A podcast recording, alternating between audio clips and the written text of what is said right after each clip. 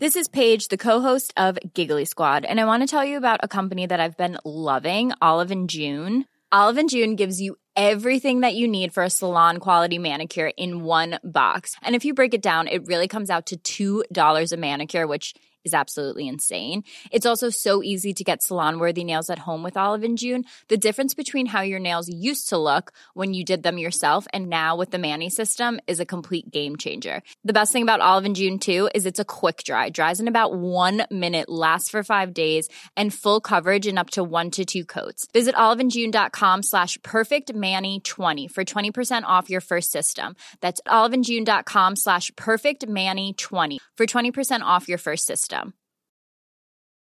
A lot can happen in three years, like a chatbot may be your new best friend. But what won't change? Needing health insurance. UnitedHealthcare Tri-Term Medical Plans, underwritten by Golden Rule Insurance Company, offer flexible, budget-friendly coverage that lasts nearly three years in some states. Learn more at U H one dot com. Hey, I'm Ryan Reynolds. Recently, I asked Mint Mobile's legal team if big wireless companies are allowed to raise prices due to inflation. They said yes. And then when I asked if raising prices technically violates those onerous two-year contracts, they said, what the f*** are you talking about, you insane Hollywood ass f- So to recap, we're cutting the price of Mint Unlimited from thirty dollars a month to just fifteen dollars a month. Give it a try at mintmobile.com slash switch. forty-five dollars up front for three months plus taxes and fees. Promo rate for new customers for limited time. Unlimited more than forty gigabytes per month. Slows full terms at mint mobile dot com. Hi, this is Craig Robinson from Ways to Win. And support for this podcast comes from Invesco Q Q Q, the official E T F of the N C double A. Invesco Q Q Q is proud to sponsor this episode and even prouder to provide access to innovation for the last twenty-five years. Basketball has had innovations over the years, too. We're seeing the game played in new ways every day. Learn more at Invesco.com slash QQQ. Let's rethink possibility. Invesco Distributors, Incorporated.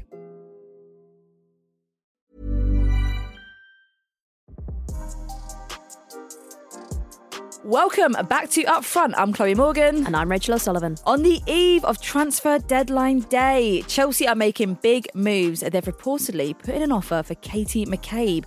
Could it really come off? We also discuss what deadline day's really like as a player.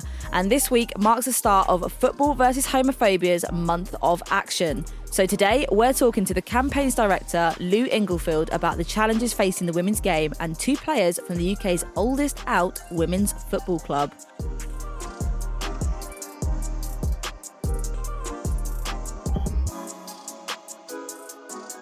Rach, it's been a big week, a lot of cup things going on. Um, where did you find yourself? Well, I did Conti Cup quarterfinals Wednesday, Thursday, but that's old news now. Um, and of course, F A Cup at the weekend. We did two matches. We did West Brom versus Brighton, and we did Aston Villa versus Fylde right afterwards. And I saw eighteen goals in two matches. Not a lot then. No, pretty quiet. No? Pretty quiet weekend, yeah. Obviously, there's a lot of action, a lot of drama on the F A Cup days. There always is. But to be honest, there wasn't that. It wasn't the juiciest of F A Cup weekends. Uh, we didn't really see that many cup sets. We didn't. I think most teams we expected to win won, um, except maybe for Birmingham beating Everton. I think that was a bit mm. of a surprise. Everton have been on a pretty good run recently. They fielded a strong team. Birmingham have been a bit up and down, had lost to Sunderland the previous week, not had great consistency in the championship. Uh, Jade Pennock stepped up and uh, got them the goal. So they beat Everton one nil, and then I think Cardiff beating Burnley four one was a, a bit of a surprise as well. So other than those two, I think there was some massive cup sets. I mean, Liverpool did well against Chelsea, ran them close, but mm-hmm. ultimately Chelsea won that one as well. So no huge surprise. No, I think the only surprise was probably my weekend. Yes, tell us, how did that go? Oh my God, I mean, another trip to Durham. Uh, it was amazing, as Durham always is. It's a very lovely city, and that's all I have to say on no, it. Yeah, that's, no more. That's it. Don't um, talk about the result? No, well, moving swiftly on, I mean, I'd love to uh, stay and chat for that bit, but uh, I mean, there's been some big, big transfer news happening. Chelsea making a bloody big, bloody bold move uh, in for Katie McCabe. Uh, the transfer window, of course, shuts tomorrow. Um, I mean, a substantial bid. We're not, no figures have been thrown around. I think it's around the two hundred fifty k mark. That's what a couple of the papers seem to be saying, but that's um, that's bold from them. And Mike, I know bold. Uh, th- you do, you know bold very well. Um, this came out of the blue, pardon the pun. Um, nice. I don't think any of us were necessarily expecting Chelsea to be looking for a fullback? I know people have spoken about the, the likelihood of uh, Magda Eriksson and Pernilla Harder leaving in the summer. That's seemingly more possible now with this bid um, for Katie McCabe. And, and originally I kind of thought, where has this come from? But the more I think about it, actually, it kind of makes sense. You know, if, if Eriksson is leaving, who has primarily been playing left back for Chelsea this season, you know, they need a good fullback to mm-hmm. come in and replace her. Katie McCabe hasn't really been Ideville's first choice. You know, Steph Catley is getting the nod there. McCabe's finding herself in, in you know, left fullback at times, uh, right wing, left wing, and, and she probably wants a little bit more consistency. I can't see it happening in this window. I just think it's so last minute. Um, it seems like it's taken Arsenal by surprise. And even if it is a substantial bid, it doesn't give Arsenal any time to do anything with that. Mm-hmm.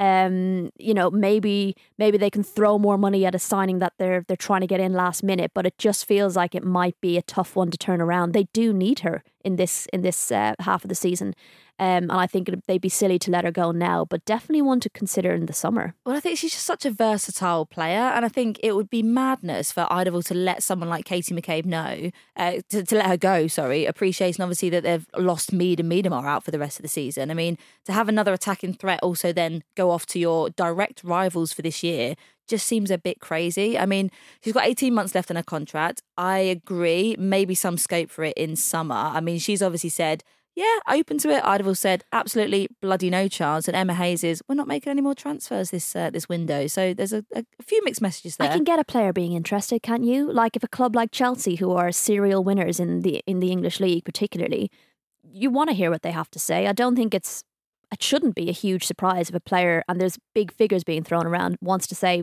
I mean, I'll hear you out. Mm-hmm. But I mean, the loyalty that McCabe has had, I mean, she's been with the club now, what, almost seven years? And she's a fan favourite. She's a cheeky Irish chappy. I mean, she's, I don't know, it'd just be such a, it'd be a loss of a personality. Would she have the same personality at Chelsea? I don't, I don't know. How many trophies have they won, though, in that time? You know, you want to win. She's top class.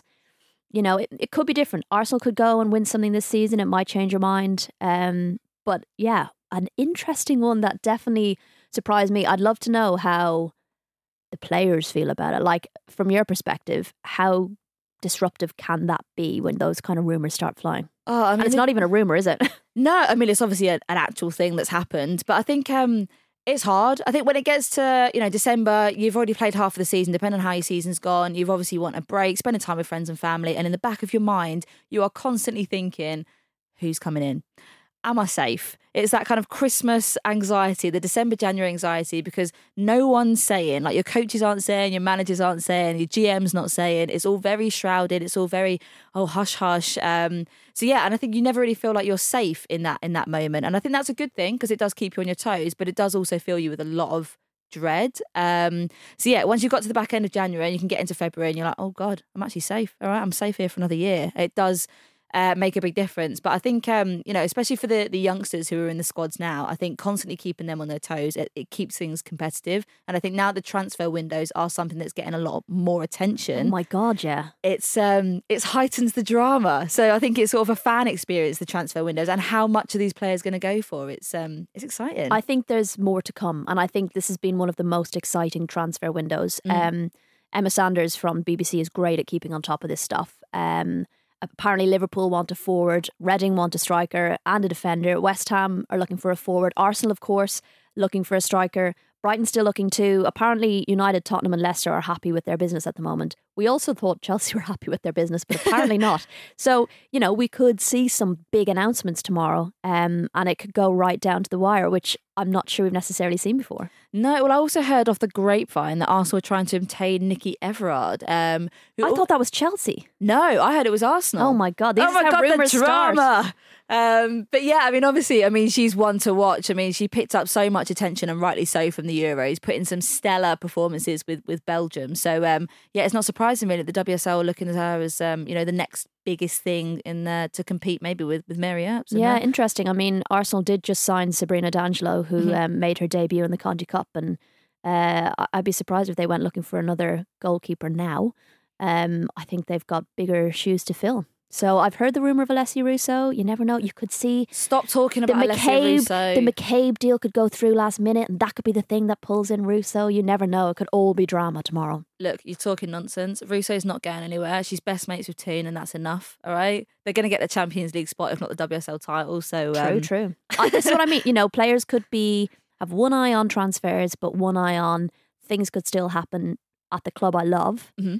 Let's see how it goes, you know. So it's almost like hedging your bets, isn't it? How's the team going to do? Uh, I know that I've got options now. Let's wait out to the end of the season and see who comes sniffing. And then from a club's perspective, you're thinking the longer they wait, the less the, their value goes down as their contract mm-hmm. runs out. So do Arsenal go and, and sell someone now who might will get more? Do they wait six months where they won't get as much?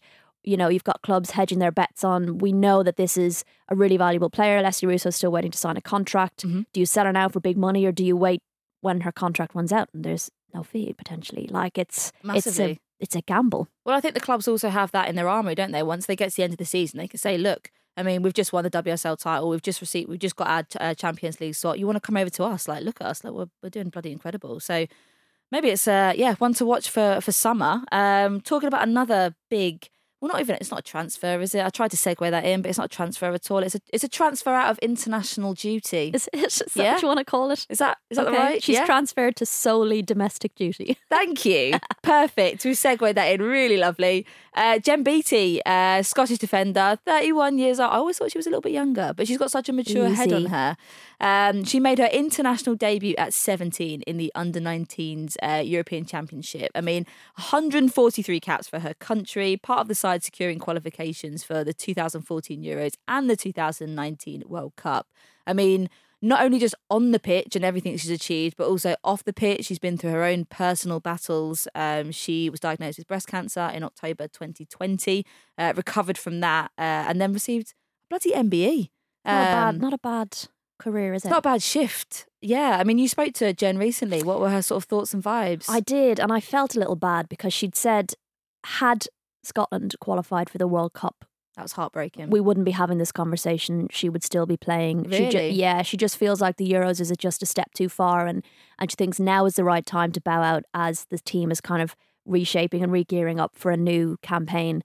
And I felt bad because obviously it was Ireland that, you know, did that to Scotland. And shame as, on you. As much as I want to feel bad for Jen about that, I can't. I, it's very hard to because it meant Ireland went through. And I, I did kind of say to her, look, you qualified for Euros. I know she was injured for that, but you also got to a World Cup. You got to twenty nineteen World Cup. You scored a goal. Small achievements, do you know really, what I mean? In the scheme ha- of things. And she was like, okay, you can have your turn. So, um, no, fantastic career, really great person, um, has achieved a lot with, with Scotland, has spoken about some of the, the great players she's played with, Julie Fleeting, Kim Little, mm. um, and recognised as well the talent within that squad. And she really does believe that that squad can achieve something. Um, and she's right. They're unbelievable, the names in that in that squad. Caroline Weir, Erin mm-hmm. Cuthbert, you know, so many great, great players. So, you know, and yes, very, very sad that um, she's leaving, but I, I can understand where she's coming from now. It kind of makes sense. And uh, she's fully focused on Arsenal. Mm. Well, I think, it, I mean, it sounds like it felt like the right time for her. And I think you know when you know. Uh, I mean, I'm not in any way comparing myself to Jen Beattie. And obviously I retired last year from non-international duty at championship level. Um, but it does, I think you you just know. And I think it is that thing where you've got the younger generation of players coming through. You can appreciate the talent, the elite pathways that are now there. And actually sometimes you just got to make space for young those young whippersnappers. Um, she said the team was like a second family, which was lovely. She spoke about the fact that she'd left Scotland at a fairly young age, you know, to go off and play football. Mm. And every six to eight weeks you're meeting up with your your national team in those international windows. And, you know, she said it was, I can kind of understand this, not that I ever have international windows, but that getting back surrounded by Scots and, and that kind of vibe where you're back home again, may, maybe not physically, but with your team. And she said it became like a second family because it gave her that that mm-hmm. Scottishness every six to eight weeks. And like, I get that. Like you go home and you fill up on Irishness. Like it, I totally get that. So she spoke really, really highly of her squad and what they meant to her. And I think she is a similar vibe at Arsenal as well. There's a real mm-hmm. family vibe, and, and they were obviously incredibly supportive during her cancer battle. So yeah, an absolute legend of the game, but at least we've still got her playing domestically. Massively. And I think obviously it's quite nice now that she can just turn her whole fo- her whole focus onto to, to Arsenal. We saw so- what it did for Kim Little. Yeah, true. My God. Yeah.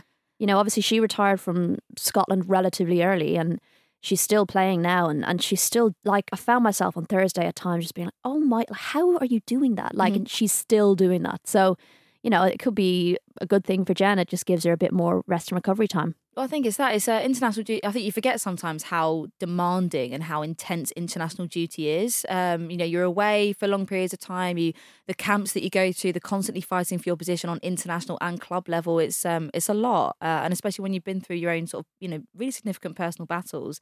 Um, but yeah, one I mean, thing she did say, which was lovely, is that when she played in France and she scored that goal against Argentina, I thought this was a lovely anecdote. Um. Is that she managed to score on the same pitch that her dad, who played rugby for Scotland, had scored a try for Scotland on. Never. How special must that have been? That's beautiful. Isn't it?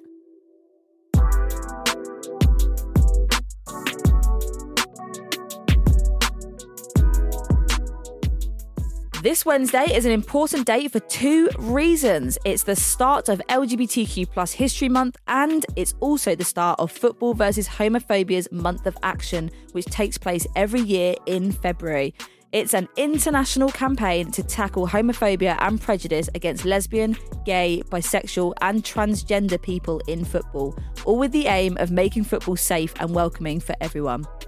Today, we're going to speak with two players from the U K's oldest out team, Hackney Women's F C, and we want to hear from them about the importance of those safe spaces. But first, let's hear from Lou Englefield, Director of Football versus Homophobia, about some of the challenges unique to women's football and some of the L G B T Q plus icons that have led the conversation in the women's game from years gone by.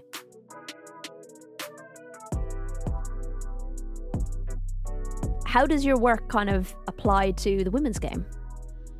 Well, I think that's a really interesting question, because obviously a lot of our focus has been on the men's game. Um, you know, there are really kind of obvious issues around the men's game. If you look, for example, since we've um, come back, um, you know, uh, kind of after Christmas, we've seen a whole load of kind of homophobic chanting, homophobic incidents from you know, like from the Premier League right down to non-league, and in fact, grassroots um, as well. I think Stonewall F C had to have a, a kind of game postponed because of, of homophobic abuse.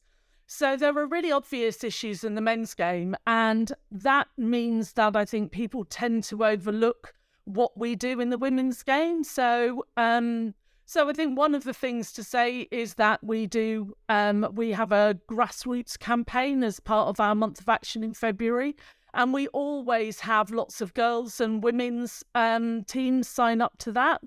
And um, and we try and make the information that we share with those teams relevant to the women, to the girls and women's game. So, for example, you know, um, Um, lesbians are, um, or L G B T women actually, um, are less active than women as a population as a whole.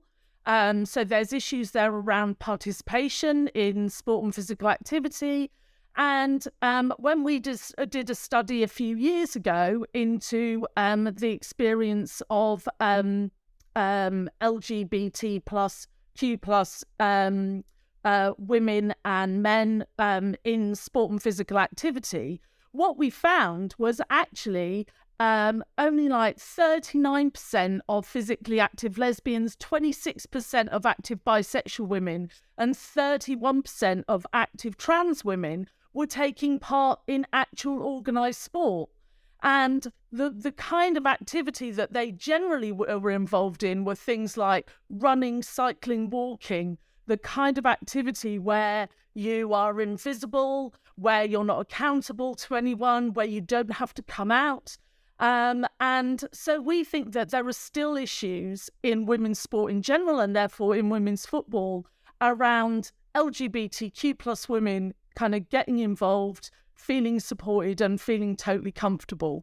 That is so interesting. Yeah, it is. I think because obviously we, we work in women's football, so and we see a lot of the L G B T Q plus community in the game. So I think you get sort of blindsided yeah. thinking that loads of L G B T Q plus men and women get involved in sport because we're constantly around it. I mean, me and Rach are from the L G B T Q plus community ourselves. So in terms of, you know, the, the barriers and challenges or the, um, you know, reluctance to engage with sport? Where where are those sort of challenges mainly coming from when you're speaking to these people at grassroots clubs? Are they sort of saying, well, I've had this experience, or I've been negatively affected in this way? What's what's the kind of general general yeah. consensus on that? I think there's I think there's a load of different reasons. So there was some research done, I mean, quite a while ago now, because there's not a huge amount of research done um, in these areas. There's a lot of research done around homophobia in men's sport, but there's much less done around around kind of women's sport.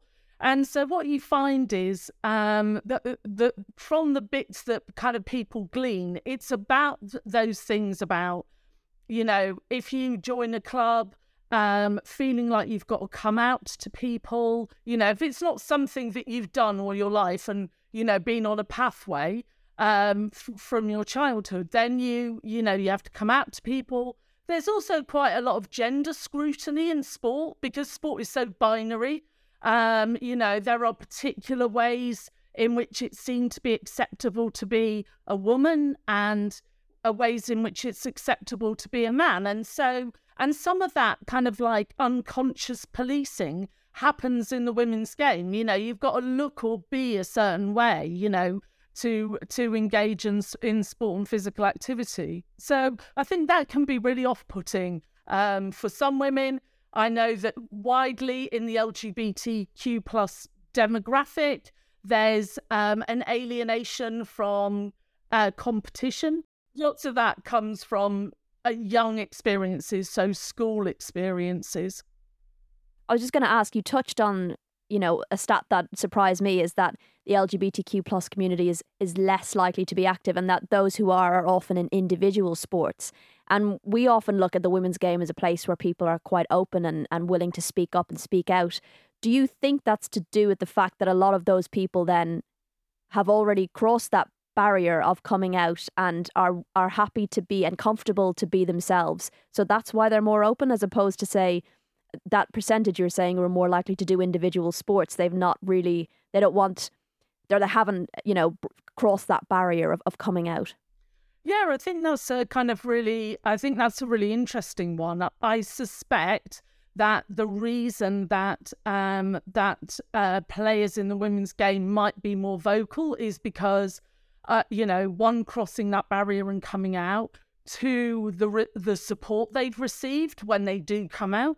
Um, uh, so, you know, there's less, potentially less toxicity, I think, around sexual orientation in the women's game. Um, you know, I mean, that's my speculation. So I I I I think it's probably um a, probably a combination of those things. But also, let's let's not also f- just take the women's game as it is now, because it's also taken for a whole load of women to come out to be in the place we are now. I mean, when I started working in this in this space, like in, you know, two thousand six or whatever, you know, I'd walk into a room and I'd go, "Oh, hi, I'm Lou Englefield, and I'm from, you know, Pride Sports, and we're an L G B T I Q plus sports development organisation." And people's eyes would hit the floor, and women's eyes would hit the floor, because there used to be, and certainly in my experience, a real kind of culture of don't ask, don't tell in uh, women's sport and in women's football particularly.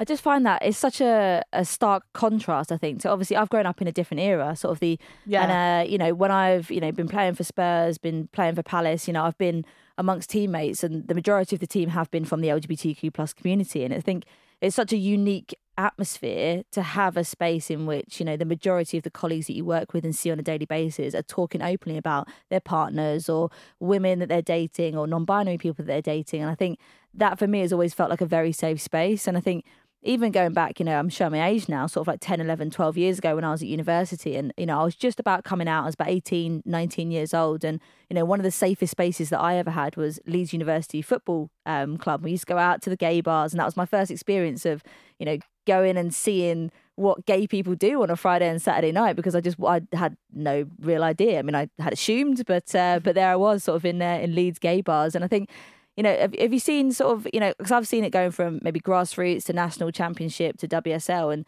and everywhere has seemed quite inclusive. But do you think there's a difference, or there's becoming a difference between the inclusivity and acceptance that you see at grassroots level to how it, it is at elite level at all? Is there any gap there?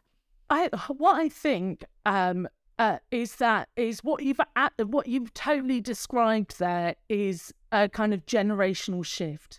So I think that um, you know, around the time you're talking there about um, playing at Leeds, um, you know, some research came out around the experience of lesbian coaches, and the research found that anecdotally, lesbian coaches had been seen, the respondents to the study had been seen as problematic, as unsuitable leaders.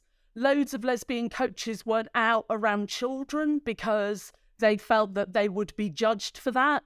So I think we've seen like a really, a really kind of like big change over really quite a small period of time. And I think that, um, I think, you know, it, it it's an inter- it, it's really interesting, isn't it? Because it was only around the kind of Women's Euros that there was like an article in the press. And one of the questions that it kind of reiterated was, you know, um, does celebrating inclusivity in women's football put straight women off playing football? And, you know, I can't believe that that is a question that's still being asked. You know, I, I um, coached Uh, grassroots football um, with um, girls teams. I've got two daughters who are now grown-ups, but I coached their teams, and uh, they were just little grassroots teams, and hardly any of those girls have carried on playing the game. You know, I can think of maybe two or three of them. You know, one one's playing, you know, one is now playing, you know, at a decent level. But, you know, the rest of them, th- there was just a huge dropout when they were kind of fourteen or fifteen. And the reason, in my experience, why those girls were dropping out was because they became teenagers. You know, it wasn't, all of a sudden, it wasn't very sexy to be a footballer.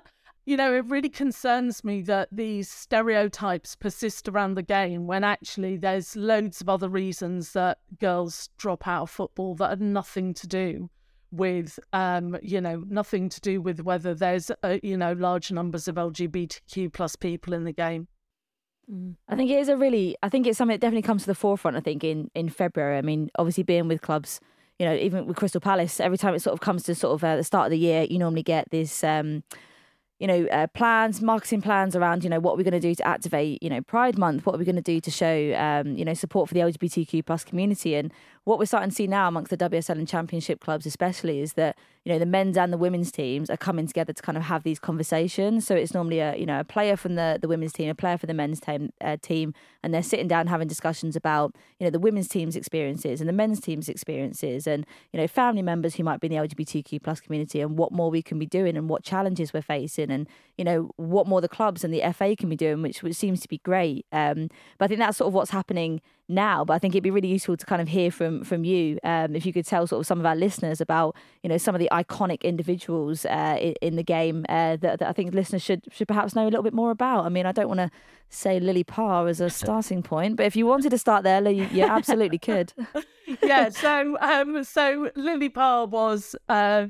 Yeah, um, was an extraordinary footballer, and she was a footballer who defied gender stereotypes, defla- defied class stereotypes. She was um, an extraordinary player, played for Dick Kerr's Ladies, um, you know, in the kind of nineteen... The, basically, when women's football was um, hugely popular during the First World War, uh, because... Um, a, You know, men were out, uh, were were fighting the war. Women were working in factories, and basically factory teams set set up. And so these these teams of women played football again for their factory against other factories, and it became enormously, enormously popular. And Lily Parr was um, was um, one of the most famous players uh, playing at that time, and. You know, she was really tall and very athletic. You know, she reputedly had a kick that was as strong as a man's. She once sent a male goalkeeper off the pitch on a stretcher, and he was claiming that she'd broken his arm. Um, and um, and then basically, of course, then what happened was women's football was banned, as we know. Um, and, um, you know, at a time when the England, the representative England women's football team was like travelling to the U S to play football, was travelling, you know, to France to play football. So it was a really, really exciting time. And then fo- women's football got banned. And and basically, you know, Lily um, lived with a partner. Um, she carried on playing football, but not the level that she'd been able to play football. But she openly lived with another woman at a time when it was really, really unacceptable to do so. So for me, Lily Parr's absolutely iconic, you know, and, and needs to, well, you know, I took I, I took my photo with her statue at the National Football Museum last week because she she's such an icon for me. But, you know, even in the time that, that I've been working in this space, you know, we have to say thanks to people like Casey Stoney, for example, who came out in twenty fourteen and, you know, in, in certainly in England, was like one of the first female footballers at that uh, that the absolute highest level to do so. Can't remember whether she was England women's captain at the time, but probably. And um, you know, when she came out, you know, we we talk a lot about, oh, you know, it's not so difficult to come out in the women's game. But Casey said she'd been struggling with it for years, you know. And she was worried about stereotypes, you know, people like Megan Rapinoe. Before Megan Rapinoe was like a global phenomenon, you know, when she was a younger player, she was still talking about things like gender expression in the game and how women who don't necessarily present in a certain way are welcomed um, into the game and supported. Anita Asante, one of my absolute faves, you know, these women were absolute pioneers of the game. And as I said, the fact that I'm talking about twenty fourteen, twenty fifteen to the situation that we're in now shows how massively um, the women's game has changed in the last ten years. It's incredible. I think yeah. it's um it's almost unusual because I suppose, you know, playing the game and being a part of the women's football community, you kind of know of players who are in the L G B T Q plus community who maybe weren't mainstream out there. And yeah. I think it was only really when you start to look at... Um, It was Magda and Panilla, wasn't it? In uh, it was the World, it was World twenty nineteen Cup, twenty nineteen World Cup, World yeah. Cup, and I feel like that's when the mainstream football community and the just the, the world as a whole appreciated that there were lesbians in the game. But I think, you know, what you were talking about there, the kind of backlash, the sexualization of uh, their relationship was also very eye-opening because it wasn't something that I think we'd been really exposed to before. Um, you know, you see the papers sort of talking about, you know, their relationship and what it must mean. And obviously they're, they're you know, good looking people. Um, and I think it sort of attracted the wrong the wrong kind of attention. Um, yeah, I don't know whether you kind of felt that way. Um, not really. Like, I mean, of course, there was some of that. There will always be some of that. But what I've found is that it was kind of the, maybe not the first time because players have been using their platform, but it was it was almost opened the eyes of other players to the platforms that they had. Because what I often found in women's football is people don't always ne- feel the need now to come out. Mm. They're just who they are on their social media platforms, and you know who their partners are because you follow them on social media. And there's, I'd say, a lot of what th- the work that's been done by some of these pioneers you spoke about has taken that weight off. Um, yeah. And I guess with the interest growing in the women's game, that moment, that famous Paris Kiss moment, um, also showed players that they had a platform and that mm. they had this powerful voice that they could use. And I'd say, yeah, that Prunella and Magda now obviously use their platforms, but I think they've probably inspired an awful lot of others, younger players, to realise that they too can have that influence.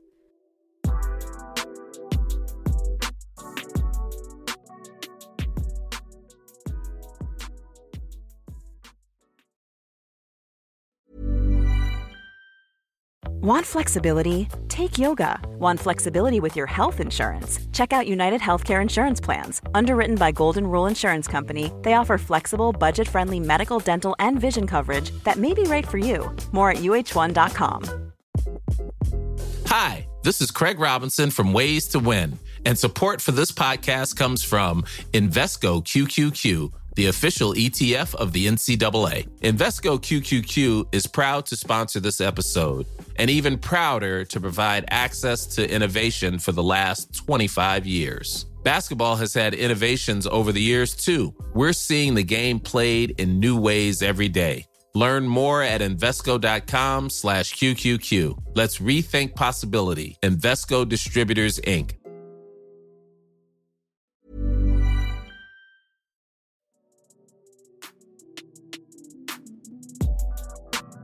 But I think it'd also be interesting to obviously touch on uh, a little bit more about, um, you know, the tolerance of, of trans football players as well uh, in the... in the women's football uh, community right now. Because I think that's obviously a kind of a bit of a hot topic in a way. Um, I mean, yeah, what, what what's your experience been of uh, the sort of trans inclusion and where where it's where it was to where it is is now? Well, I think um, one of the things is that, um, you know, the F A developed their trans policy, um, their kind of um, their playing policy, which is really uh, their kind of playing regulations, to be honest. Um, in, I don't know, twenty thirteen, twenty fourteen. And their um, policy um, allows trans people to play in the game under certain conditions. So it's a very medicalised model, um, but uh, it is allowing trans people to currently play affiliated football. And when we are seeing, um, you know, I would say the fall of of governing bodies to anti-trans messaging and the number of international federations that have started imposing effective trans bans um, in their sports. You know, I'm, you know, I think that we've got to be grateful to the F A for um, for having a policy um, that is kind of like inclusive. And one of the things that I think is really problematic at the moment is there's so much anti-trans stuff, um, you know, rhetoric in the media. And it's it's absolutely unbelievable in the media, now in politics as well. And I think it's very difficult to get away from that. And so I think that women's football, for example, that was always kind of like really... Uh, really a uh, really inclusive game. I think now people have been exposed since about, you know, twenty sixteen, twenty seventeen to this horrible, horrible anti-trans rhetoric. And so I think there are people who are asking questions. I think just on that, Lou, would you sort of mind open up a little bit about your experiences of what those sort of rhetorics or those harmful rhetorics and, and sort of narratives are that are coming out from from the media and... Um, so, um, so what we're seeing is we're seeing anti-trans activists weaponise sport. So, because of our assumptions, basically our assumptions that, you know, men are bigger and stronger than women and therefore will be better at all sport, which is a myth. Um, but basically, what's happened is that anti-trans activists have used that very basic lack of sports science to argue that therefore trans women will be stronger and faster than cisgender women, and therefore it's unfair for them to um for uh, unfair for them to take part um in competitive sport. And actually, the science to support that isn't there, um and um you know um at all. There's been very very little research done on um, transgender athletes themselves. Um, I know there's some research happening down at the University of Brighton at the moment, so we'll be really looking forward to um, uh, to that coming out. But for example, the Canadian Centre for Ethics in Sport recently commissioned a review of the literature. So the C C E S is basically like U K anti-doping. You know, it's the the organisation that that's that's concerned with things like doping and fairness and regulation, all of those kinds of elements of sport. And they brought out a review of the literature, and the review of the literature said that at a performance level, the research shows that after a year of taking hormone therapy, trans women are at no more advantage Um, in performance sport to uh, to cisgender women, and um, and yet, you know, you wouldn't believe that if you um, saw the regular kind of narrative in the U K press. And um, you know, it's it's a tough time to be doing my job at the moment. There's a lack of scientific information coming out, so there's this void that's being filled with anti-trans hatred, and and it, it's you know we also shouldn't have to keep kind of proving ourselves, but there is evidence out there, mm. as you say. Um, but there's some good good things that have happened. You know, on on Transgender uh, Day of Visibility last year, a friend of the show, Ceylon Andy Hickman's Dulwich Hamlet F C, um, played a game against a team made up entirely of transgender women representing T R U K United F C. So that was very cool. And, um, you know, I've read Samantha Walker's story. Um, she was in Watford's academy until she was seventeen and then left, you know, struggling with her identity. And, and she now plays in the Women's National League. Um, and, of course, she struggled with abuse. Um, but her her story is very inspiring as well.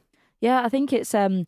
You're almost kind of waiting. I think obviously with Sam Walker playing for the National League, uh, you know, you, I think at some point in the future we're going to see a, a trans player playing in the W S L or Championship, and then I think the the conversation, the debate moves forward, and I suppose the F A are going to have to sort of develop practices, uh, you know, sort of quash some of the narratives that you're talking about. There's there's obviously research, incredible research that's coming out very shortly.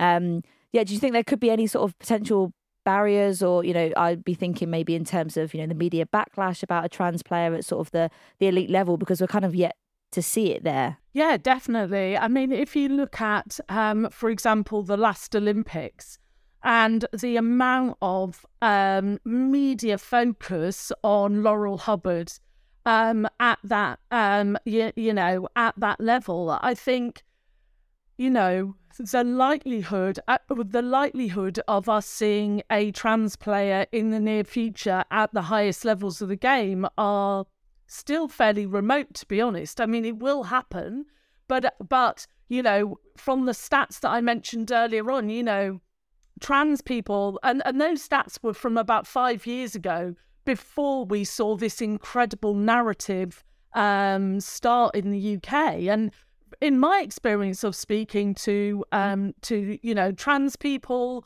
um, involved in sport and physical activity, they're no longer feeling safe. So, and you need to have followed a pathway, and the chances are that you've come through an academy now, and, you know, all of these things need to stack up. And the chances that, you know, that somebody who is trans, who has come along that pathway, had to take a year out to make sure that their, their um, you know, testosterone levels meet the F A's requirements, then come back into the game, have the support of all their players, and then kind of like come in, you know, reach that kind of higher level. It, it, it's a challenge. It's a challenge for anybody, but for trans people, trans women in particular, I think it, it's a massive challenge. You know, I've seen... I think last season, you know, some anti-trans activists turn up at uh, the match of um, um of a player to protest. I mean, it's just, you know, it, it's horrible. It, it's a really difficult situation. So, and and yeah, you know, we need, um, we do need the F A to be showing leadership. I mean, interestingly, um, FIFA are in the process of reviewing their policy at the moment, um, and um. you know, we're hoping that's going to come out in the next, you know, ne- you know, th- this year. And so, and hopefully that will, will show some leadership in this space based on a consideration of the, of the research that's available. It also requires an awful lot of bravery from the people. It's yeah. much like the conversation we have about gay male football players. At the end of the day, it, it's, it's going to be on a person to have to deal with that. And It ju- it's just another example of how much more is needed mm. for football to be made a really proper, inclusive place. For a grassroots perspective, two players from Hackney Women's F C joined us in the studio. We've got Megan and Logan telling us about what it means for them to be able to play for a queer women's football team, and they told us a little bit about the history of the U K's oldest out women's football club. All right, welcome Logan, welcome Megan. We've got you both down from Hackney Women's F C. Um, I mean, thanks for joining us in the pod. Thank you so much. Thank you for having us. Thank yeah, I us. mean, guys, if you just want to do a little bit of an intro about yourselves, if you could tell us your position uh, and also how this weekend went. Yeah, go on. Um, I'm Megan, uh, I'm a player and I'm on the committee for Hackney. I, well, I do social media, but It's a lot more to that than, than just social media. Preach. Yeah. Yeah. I love it when you have one job in women's football and it just expands into ninety-eight yeah. different roles. Yeah, literally. Yep, yep. I feel that. Yeah. um, or do you want to do your position as well? Or? Oh, on the pitch, I play right wing, but I'm transitioning into centre mid. Oh, nice. Okay. Look forward to following yeah. that journey. Yeah. All right. I love it. I actually love it. What um, about you, Logan? I'm Logan. I play at Hackney Women's. Um, I currently am playing right back. I used to be a goalie, but I broke a finger, and now I'm trying to get used to being on the pitch again. So. Oh, wow. Nice. Yeah. I mean, it happens. I've got... You've been there? I mean, my fingers are gnarled. They're so not like uh, twiglets or yeah, horrible.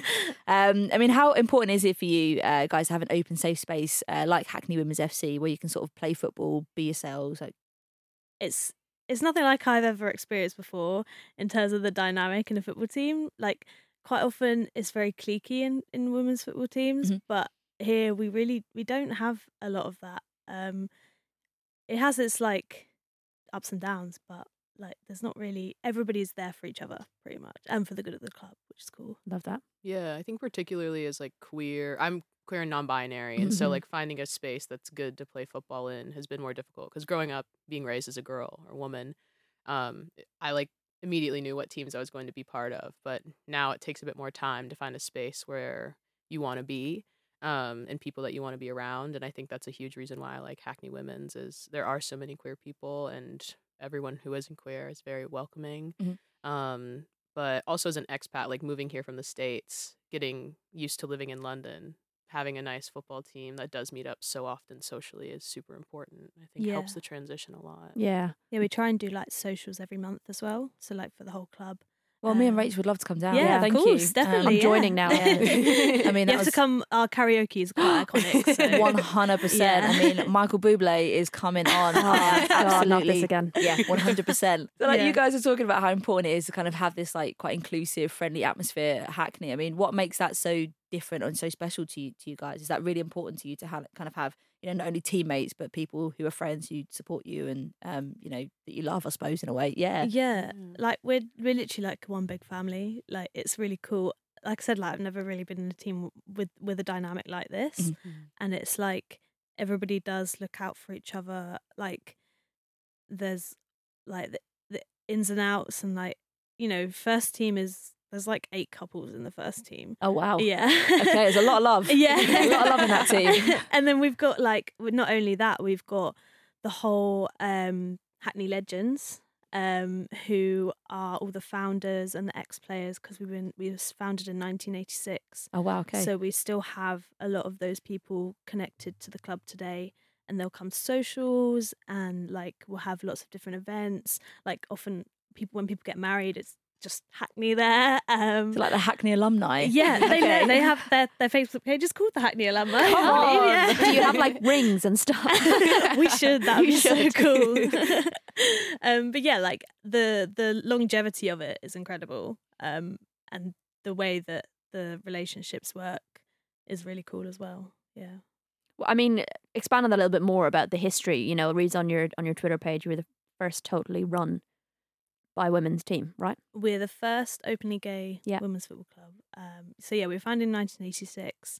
So like during really like Thatcherite homophobic times, um, all the AIDS stuff, and so there was a lot of barriers that they had to push through mm-hmm. to to be who they are um, and have the club where it is today. We're not associated with any men's clubs either. We're just like standalone. Um, there's some incredible stories from the founders and and the older players who who yeah like I said like being told that they're they're too gay and they're influencing young women, and that quite ironically they were once told that they were um sending football women's football back fifty years. Oh right. I thought was really interesting. What, like before the ban? Or? I, I think so, yeah. I don't really know what was, how how you can... Great. That was when like we had thousands of, of exactly, fans. Yeah. Um, also so, being too gay. Like yeah. tone down your gayness a yeah. little bit. Okay. All right. So it was like kind of it's interesting, they'd say like people would come up to them um, wherever tournaments and stuff and be like, oh, are you are you the Hackney women? And that was kind of code for like are you you the gay team, like out of all the teams here, because they'd want to people would want to know and come and join and talk to them and stuff. So yeah. yeah I think it was really cool. They had quite a presence in that day, but I think obviously on, on a grassroots level it seems to be sort of expanding. Is that right? Do you feel like there's more and more clubs who are sort of, you know, being openly out and proud or inclusive as, as such? Like when you play other teams, is it sort of like a, do you sense that in a way?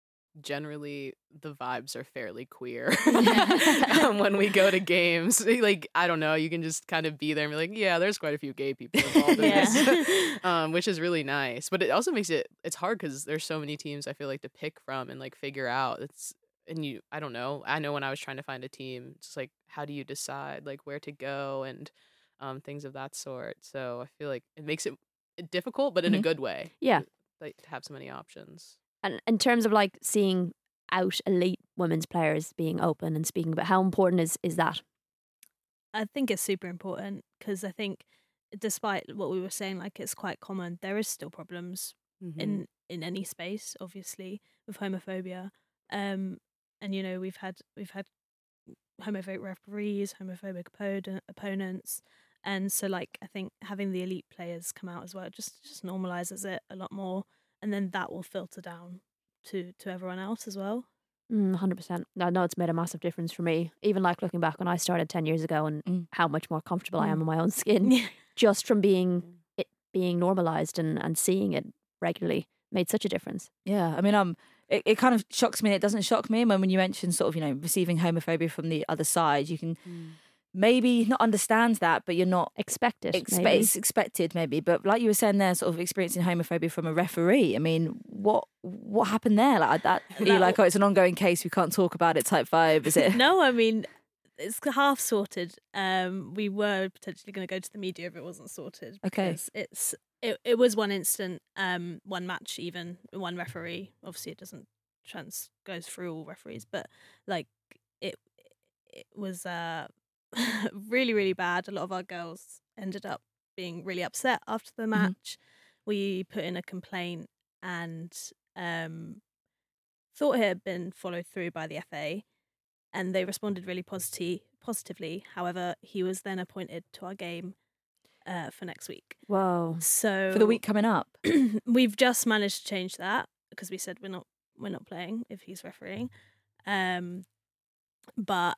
You know, we thought it had been taken seriously, mm-hmm. um, but turns out all he's got is a warning and he's going to be watched for a few games. And that's kind of it. But funnily enough, well, not funnily, but he's actually been, been reported by several teams before.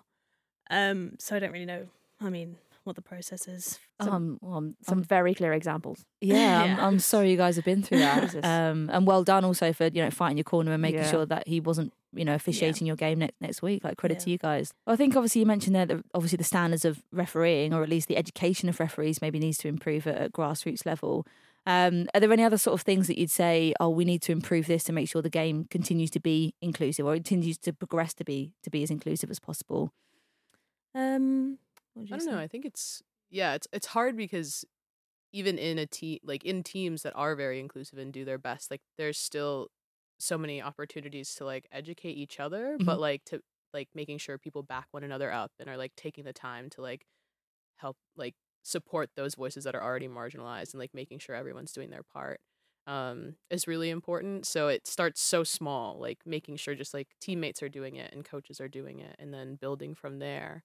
Um because yeah, I think it's particularly difficult, like thinking about yeah like trans issues within mm. the mm. trans issue within sports and like making it a safe space for mm. trans people. um I think that's something that I'm hoping continues to progress yeah, as well, because there's just so much working against trans people in Absolutely. sports, and um yeah it's nice to know that there are so many teams that do take it seriously. All right, Rach, I think we will finish up there. Um, where are you heading this weekend? What are you up to? Got Aston Villa on Saturday, and then heading up to the Northwest, and I'm going to do Man United. I think it's Man United Everton. So, yeah, big Ooh, weekend. That's going to be a tasty fixture. It is, yeah. I mean, you know how I feel about Man United, but I do think they're going to come up against a pretty bloody difficult Everton side. Um, yeah, I mean, obviously they've had some pretty dominant performances in the W S L, but, you know, if we look at At the F A Cup this weekend, it was two one against Sunderland. So um, kind of makes it maybe a little bit trickier to call against Everton, who had a good run of form in the W S L as well so far, but also lost at the F A Cup. So I think, you know, United should still be able to take this one, but um, definitely a tasty fixture for sure. That's exactly the kind of note we want to end on. Um, I am away this weekend uh, with Palace in Southampton. Southampton have been doing bits, so I think that's going to be another tasty battle for us as well. So hopefully we can kind of turn our fortunes around on this game, but uh, we will wait and see. Uh, anyway, thank you so much for joining us today on Upfront. We'll be back next Tuesday, but if you have any questions for the show, please do tweet us. Uh, we're at Football Ramble. I am at Morgie underscore eighty-nine and Rach is at Girls on the Ball. We will see you next week.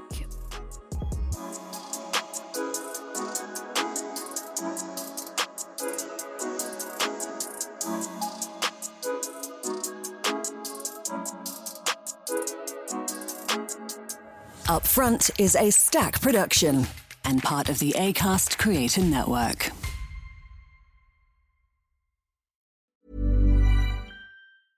Hey, it's Paige DeSorbo from Giggly Squad. High quality fashion without the price tag. Say hello to Quince. I'm snagging high-end essentials like cozy cashmere sweaters, sleek leather jackets, fine jewelry, and so much more. With Quince being fifty to eighty percent less than similar brands. And they partner with factories that prioritize safe, ethical, and responsible manufacturing. I love that. Luxury quality within reach. Go to quince.com slash style to get free shipping and three hundred sixty-five day returns on your next order. Quince.com slash style. Normally, being a little extra can be a bit much, but when it comes to healthcare, it pays to be extra. And UnitedHealthcare makes it easy with Health Protector Guard fixed indemnity insurance plans. Underwritten by Golden Rule Insurance Company, they supplement your primary plan, helping you manage out-of-pocket costs without the usual requirements and restrictions like deductibles and enrollment periods. So when it comes to covering your medical bills, you can feel good about being a little extra. Visit U H one dot com to find the Health Protector Guard plan for you.